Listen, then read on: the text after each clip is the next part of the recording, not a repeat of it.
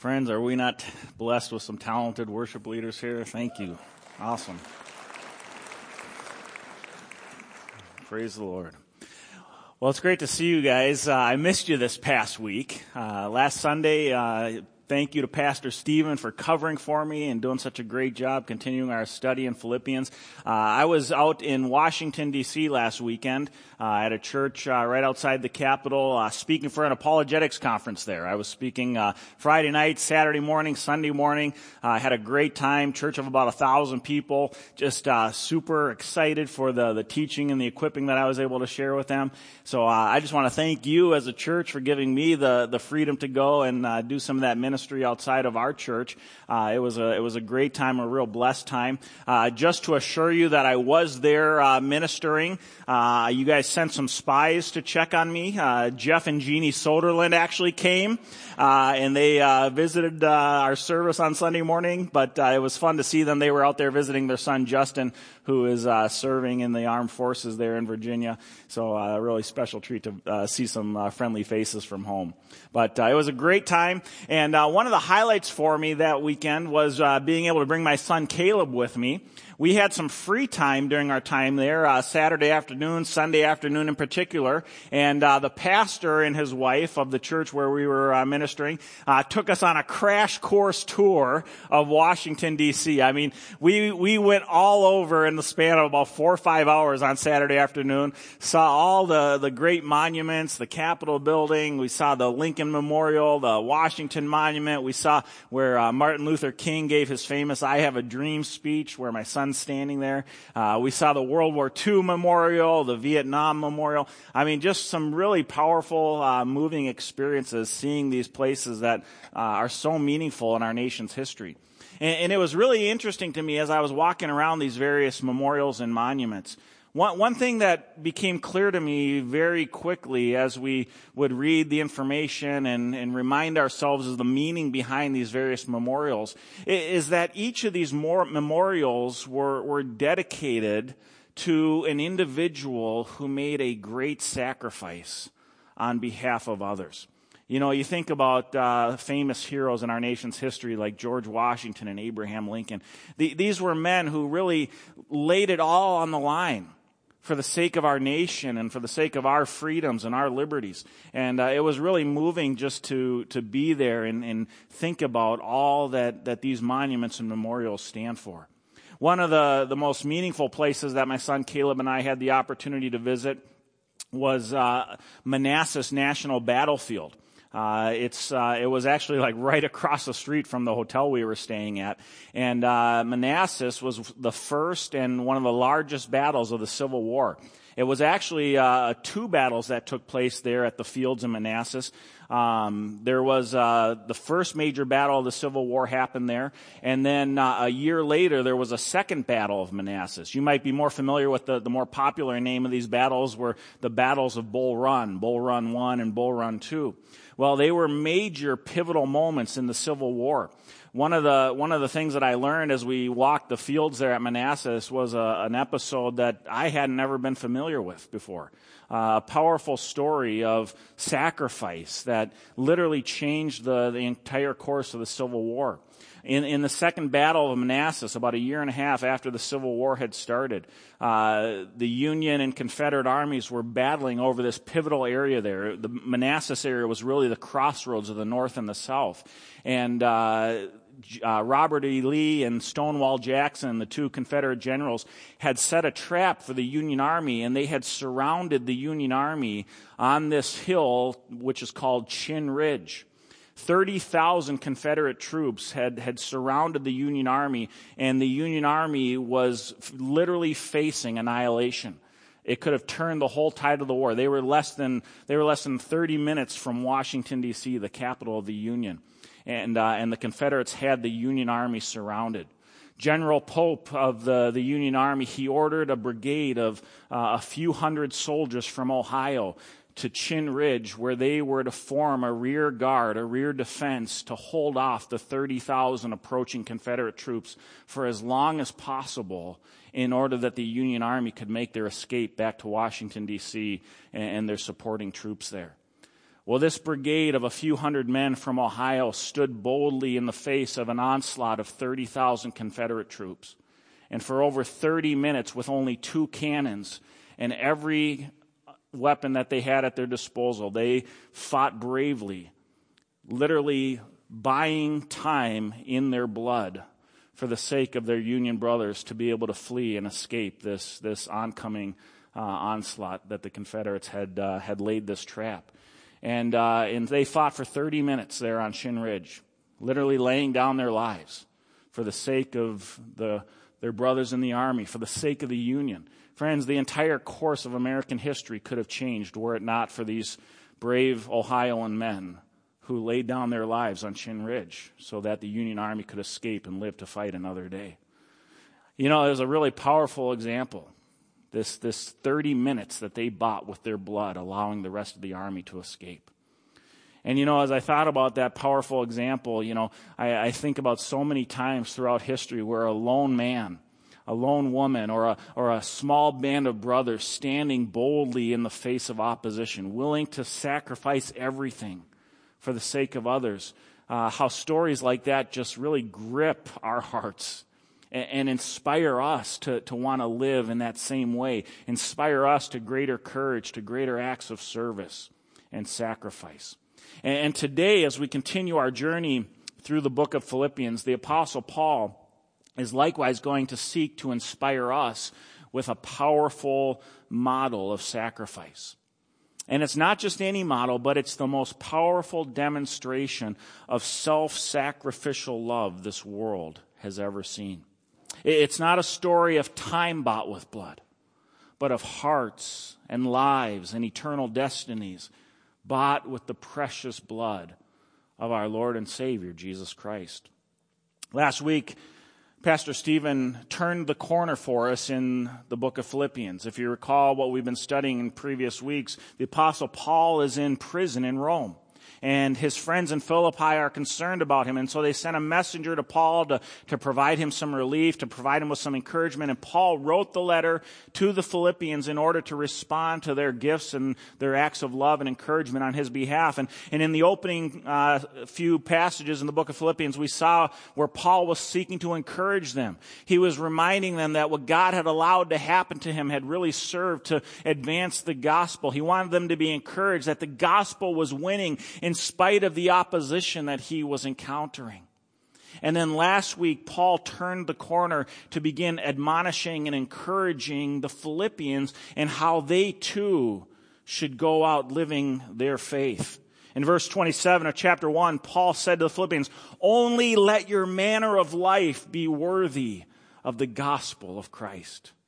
Paul says, Let your life be worthy of the gospel of Jesus Christ. And last week, Pastor Stephen showed us how Paul then unfolded what that meant, how he wanted his church in Philippi to live united together in, in a common mission, living together in humility and sacrifice and love and service of one another.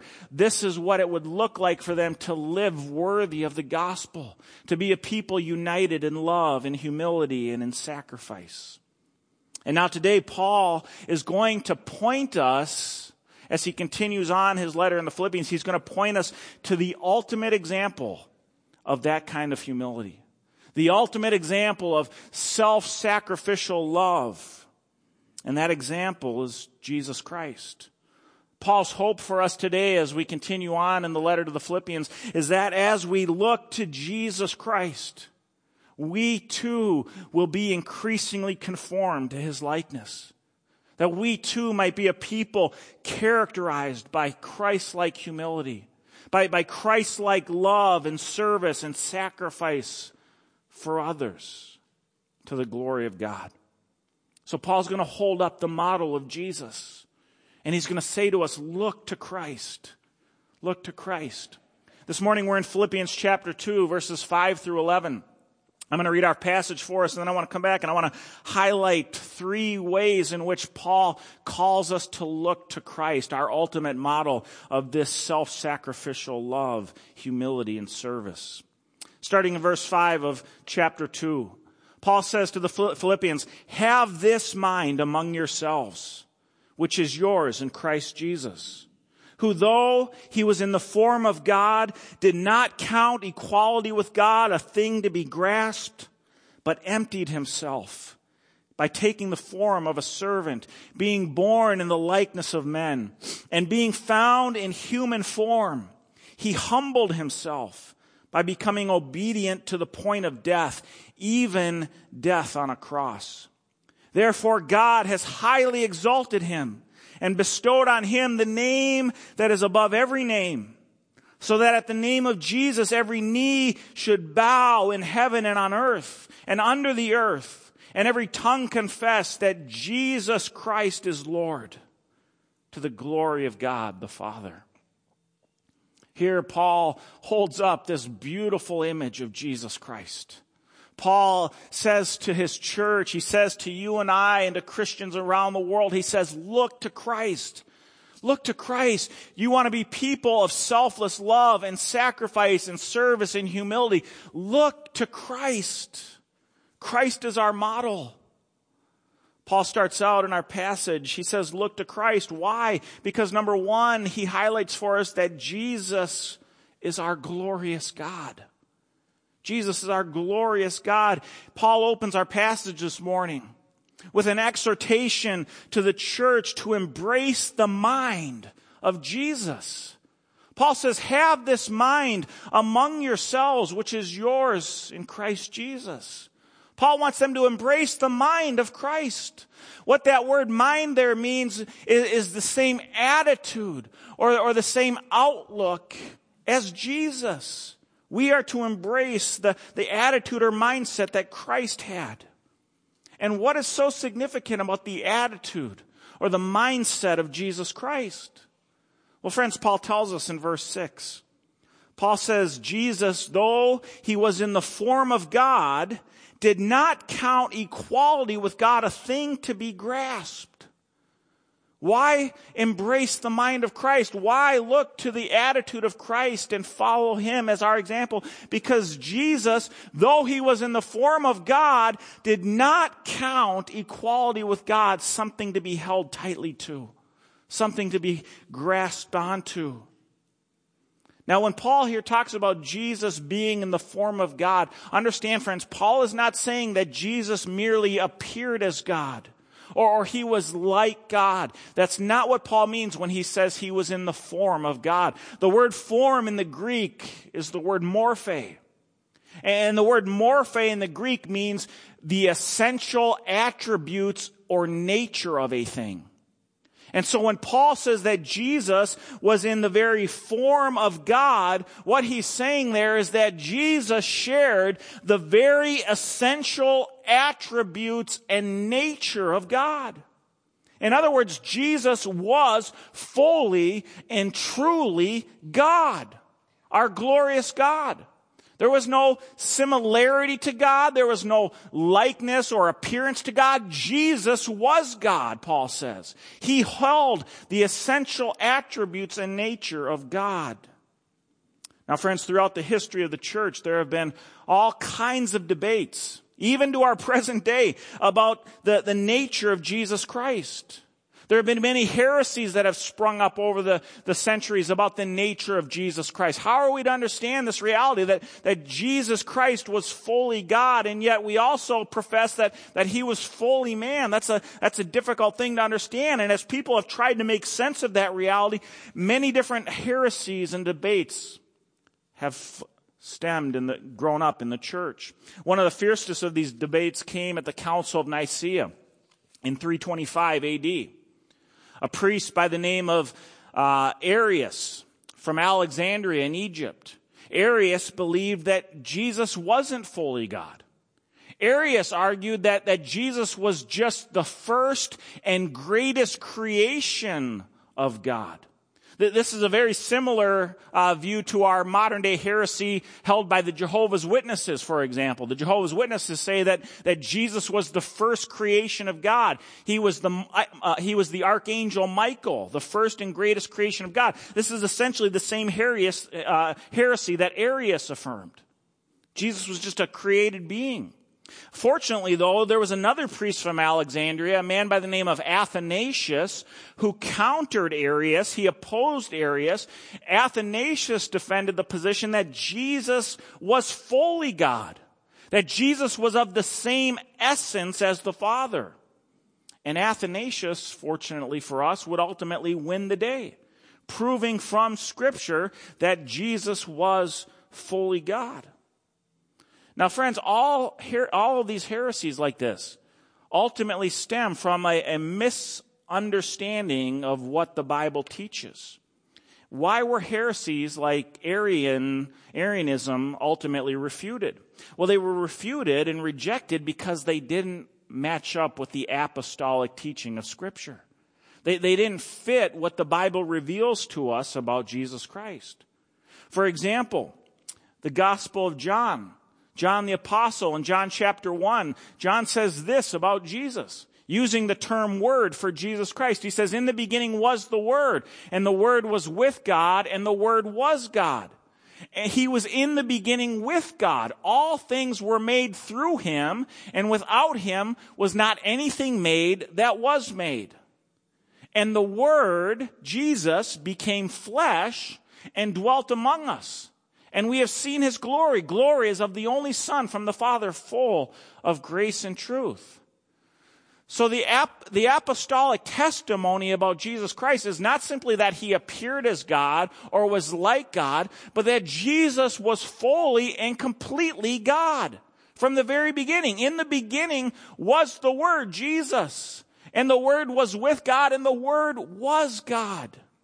Jesus shared the essential attributes and nature of God. Now, this is a very interesting story here, the background to why John used the term the Word in regards to Jesus Christ. See, John was writing to a predominantly Greek audience. And friends, for centuries, the Greek philosophers had taught the concept of the word, or the logos in the Greek. That's the word, that's the, the term for the word in the Greek, the logos. The Greek philosophers taught that there was a life empowering force at work in the universe called the logos and that the Logos created all things, and that the Logos is what held all things together and gave life to all things. And so John, when he equates Jesus with this Logos, what John is saying is, look at your philosophers have talked about the Logos. The, the word that made all things and that holds all things together. But you see, the Greek philosophers never knew who the Logos was. They never sought to define the, the Logos or, or proclaim how we might have a relationship with the Logos. They just knew that there was this life empowering principle, this force. John comes along and says, You want to know the Logos? Let me tell you about the Logos. The Logos was with God, and the Logos was God, and guess what? The Logos became flesh and made his dwelling among us so that we could know who he was. He was Jesus. Friends, John was very specific in using that term, the Word, the Logos, in regards to Jesus Christ. The author of Hebrews in Hebrews chapter 1 verse 3, he testifies to the nature of Jesus Christ like this. Uh, Hebrews 1 verse 3, please, if you, if you could go. Jesus, he, Jesus is the radiance of the glory of God and the exact imprint of his nature. And he upholds the universe by the word of his power. Friends, the author of Hebrews here doesn't say that Jesus reflects the glory of God. He's not a reflector. He is the exact, he is the actual radiance of the glory of God. Again, all throughout scripture, we have this affirmation that Jesus was fully God. Now, friends, notice how Paul transitions from this point at the end of verse 6. He says that Jesus did not count equality with God a thing to be grasped. In other words, even though he was fully God, Jesus wasn't going to hang on to that divine position. Jesus was fully God, equal with God in every way.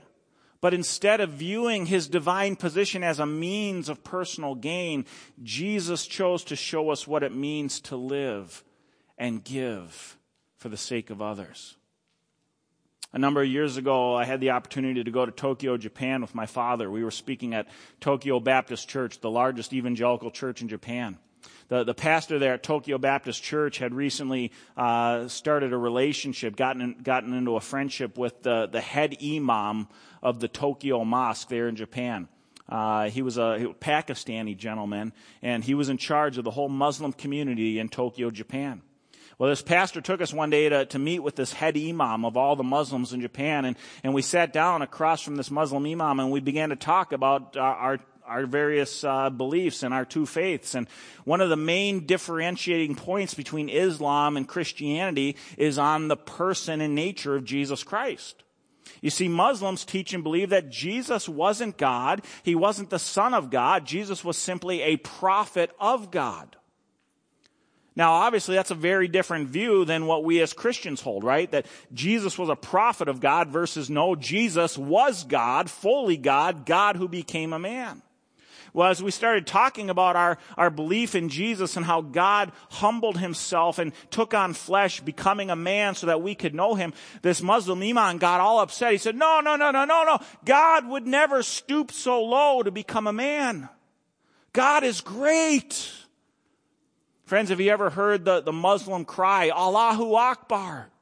What, what does that mean? When the Muslim cries Allahu Akbar, they're saying God is great. The greatness of Allah is the chief attribute of God in Islam. God is so great, so transcendent, so supreme that he would never stoop to the level of humanity.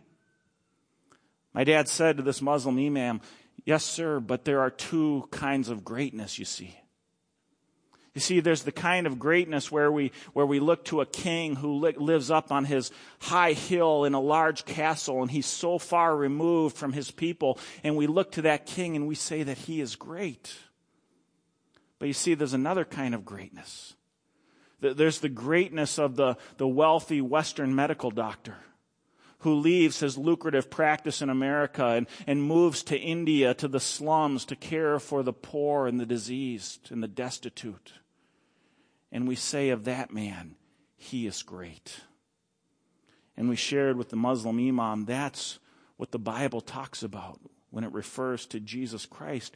God in flesh truly was great, and his greatness is found in the fact that he did not count equality with God something to be held tightly to, to be grasped, but he humbled himself so that we could know him. Friends, this is why Paul calls us to look to Christ. And friends, just imagine how differently our lives would look if we followed Christ's example.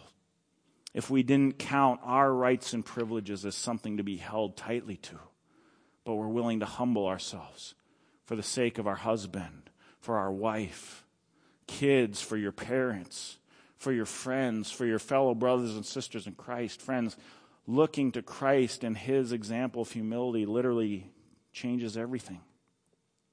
Paul goes on in our passage and secondly points out to us, he calls us to look to Christ. Why? Because Jesus is our humble helper. Reverend Harry Ironside, who was the famous pastor of Moody Church in Chicago in the first half of the 20th century, Reverend Ironside used to talk about how he, he struggled with humility. That was one of his personal battles, humility. And one day one of his elder friends came to, to Reverend Ironside and said, Reverend Ironside, you know, if, if you struggle with humility, why don't, why don't you take this challenge? I want you to go down to downtown Chicago and I want you to take a sandwich board and I want you to put a sandwich board over your body, strap it to your body and walk around with a sandwich board saying, trust in Jesus and walk through the heart of downtown Chicago, the business district, all day long, proclaiming trust in Jesus. So Reverend Ironside decided to take that challenge. He strapped on a sandwich board. It said, trust in Jesus. And he walked through the crowds all day in Chicago. And he was humiliated. After walking through and being ignored and laughed at by people all day long, the end of the day came. And as Dr. Ironside was taking the sandwich board off, he caught himself thinking, wow, I bet there's not another man in all Chicago who'd be willing to do that.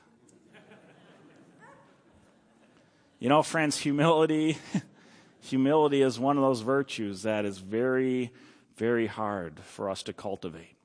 And this again is why Paul calls us to look to Christ, our humble helper, the ultimate model of humility and service. Look what Paul says again about Christ in verses 7 through 8. But he, Jesus, emptied himself by taking the form of a servant. Being born in the likeness of men and being found in human form, he humbled himself by becoming obedient to the point of death, even death on a cross. Now, friends, this term where Paul says Jesus emptied himself has tripped up a lot of people over the centuries. In fact, many heresies have arisen over this idea that Jesus emptied himself. What does that mean? Did, did Jesus cease to be God? Did he, did he remove his divine attributes and nature and take on the form of man? Was he, was he no longer fully and truly God? And, and many heresies have, have arisen trying to explain what it means that Jesus emptied himself. The, the term emptied here in the Greek is keno, we, we get the term kenosis, which means the, the emptying of Christ. It means to be emptied or abased. But understand here, friends, Paul is not saying that Jesus literally emptied himself of his divinity. What he's saying here is he's using this term figuratively. The key to understanding the word emptied here is found in the two phrases immediately following. Paul says that Jesus emptied himself. How so? By taking the form of a servant, being born in the likeness of men. So we understand the negative action of emptying by defining it in light of Christ's positive actions in what he took on. In other words, friends, when Jesus became a man, Jesus was no less divine he simply added humanity to his deity. And in doing this, he voluntarily set aside some of his rights and privileges as God. In other words, he chose not to exercise various aspects of his divine power while he was in the form of a man. Dr. A.W. Tozer, in his classic work, The Knowledge of the Holy, he describes this emptying of Jesus like this. He says, in his incarnation, the Son veiled his deity, but he did not void it. When he took upon him the nature of man, he did not degrade himself or become even for a time less than he had been before. God can never become less than himself.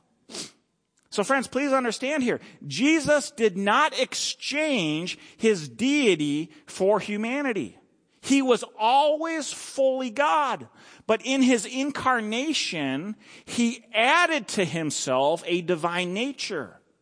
And in doing this, Jesus yielded the free exercise of some of his divine rights as God humbling himself, taking the form of a man, experiencing all of our limitations as humans.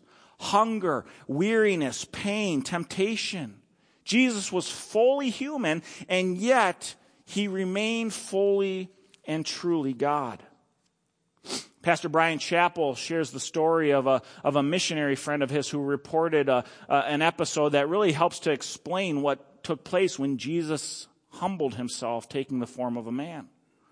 Chapell shares the story that was reported to him by a missionary of a, a, village in Africa where the chief of the village is the strongest man in the village.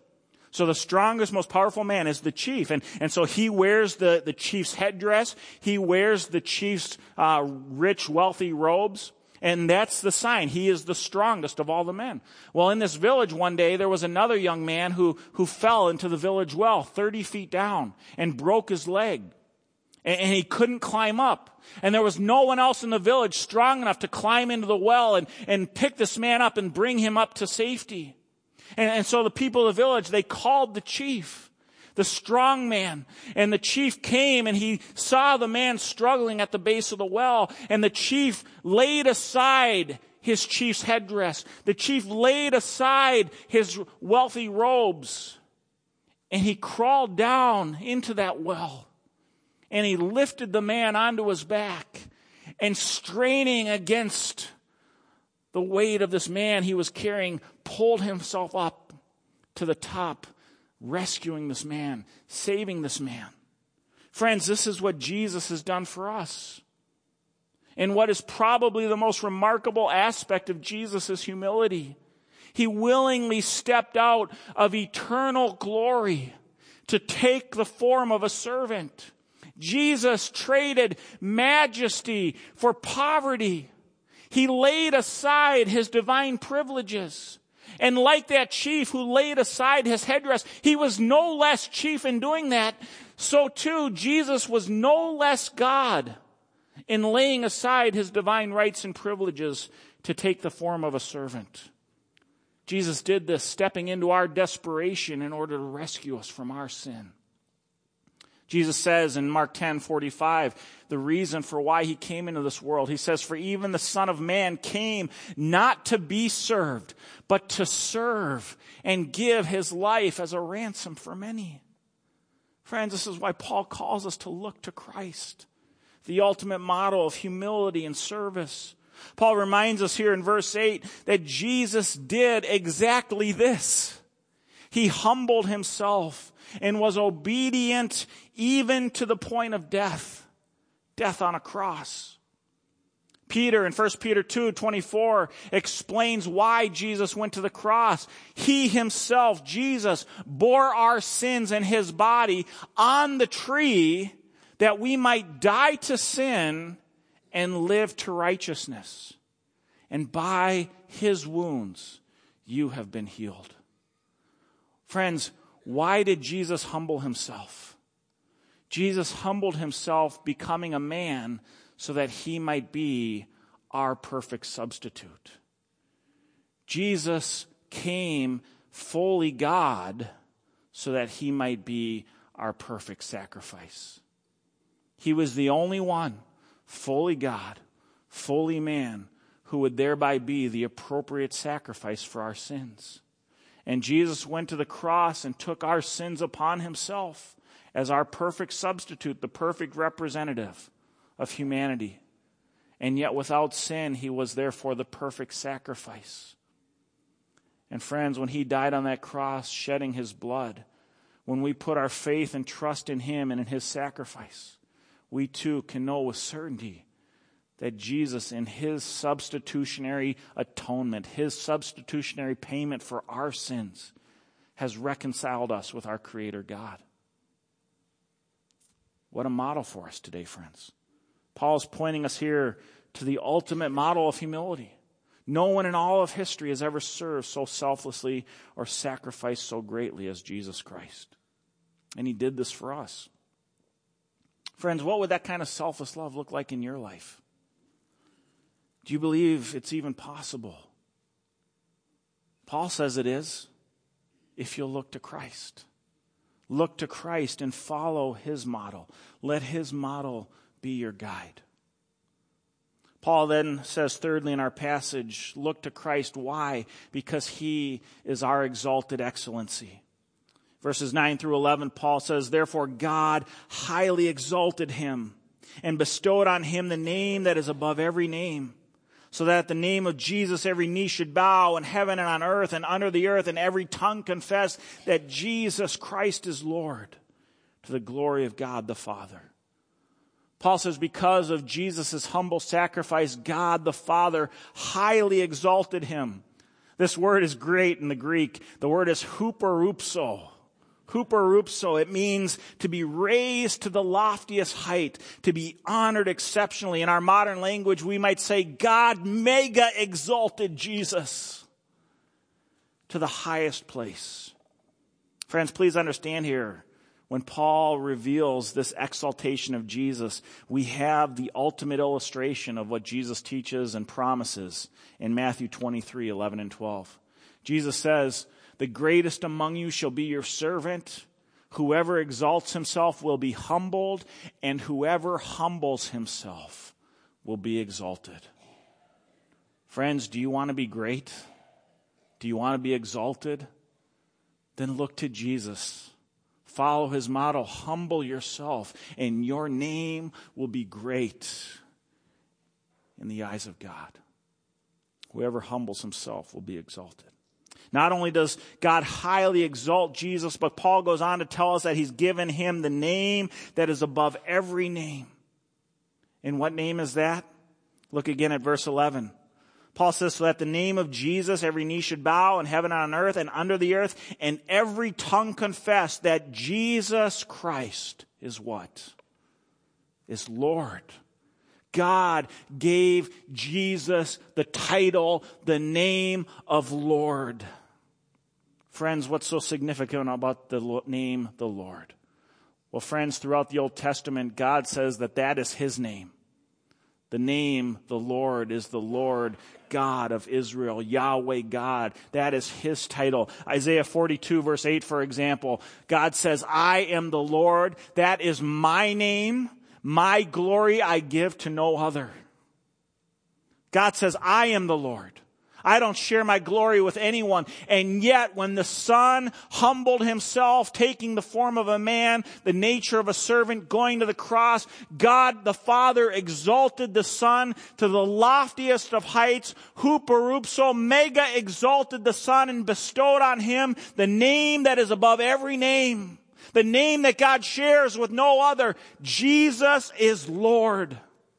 Jesus is Lord fully God, the God who humbled himself for you and for I, so that we could have a right relationship with our Heavenly Father. Friends, this is the God we worship. As a result of Jesus' lordship, Paul says in verse 10 that at the name of Jesus, every knee will bow. Friends, there is not a knee in all the cosmos that's excluded there.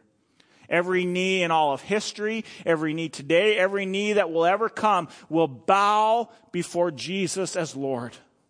And not only that, every tongue, Paul says, will proclaim that Jesus is Lord. The name above every name. Friends, let me ask you, are you ready for that day?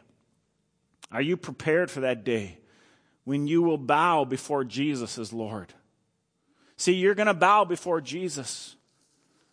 And you're either going to bow before Jesus as a saved and secure child of God, bowing in gratitude and worship, or you're going to bow before Jesus as a rebel whose heart is hardened, but who cannot fail to recognize that Jesus is sovereign and he is king.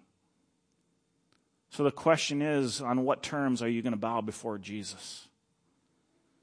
See, Jesus came to the cross and he died for our sins so that when we put our trust in him, we might be saved. We might be washed and cleansed and forgiven of our sins so that we can know the security of living in a right relationship with God. So that we might be called children of God. So that we might bow before our Lord in worship and praise instead of rebellion facing ultimate judgment. Friends, Paul in our passage here has given us a powerful vision of Jesus Christ. Are you looking to Jesus today? Is your gaze fixed on Jesus? You see, what we look to in our lives will ultimately shape the people we become. What are you looking today to today? Are you looking to our pop culture icons as your model? Of what life is, what success is? Are you looking to famous, wealthy businessmen or entrepreneurs? Are you looking to politicians? Friends, Paul says, look to Jesus. He's the greatest model of all. And so, as Paul encouraged the Philippians, I encourage you this morning have this mind among yourselves. Share the mindset of Christ and look to Christ. Friends, look to Christ. Look to Christ. And let His model guide you as we live lives of unity and selflessness and sacrifice to the glory of God. Let's close in prayer. Heavenly Father, I thank you for this powerful vision that you've given us of Jesus Christ, our great and glorious God our humble helper, our exalted excellency. We thank you, Jesus, that your name is the name above all names. You are the Lord. You are the King of the universe. You are the God who made a way for us to be saved and reconciled into a right relationship with you. And so, Jesus, we praise your name this morning.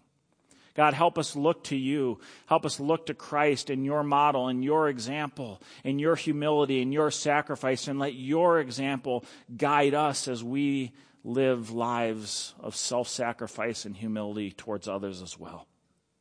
God, help us live like Christ in our relationships. Help us live like Christ self sacrificially in our families, with our wives, with our children. Help us live with selfless humility and sacrifice towards our brothers and sisters in Christ, to others in our lives who are in need.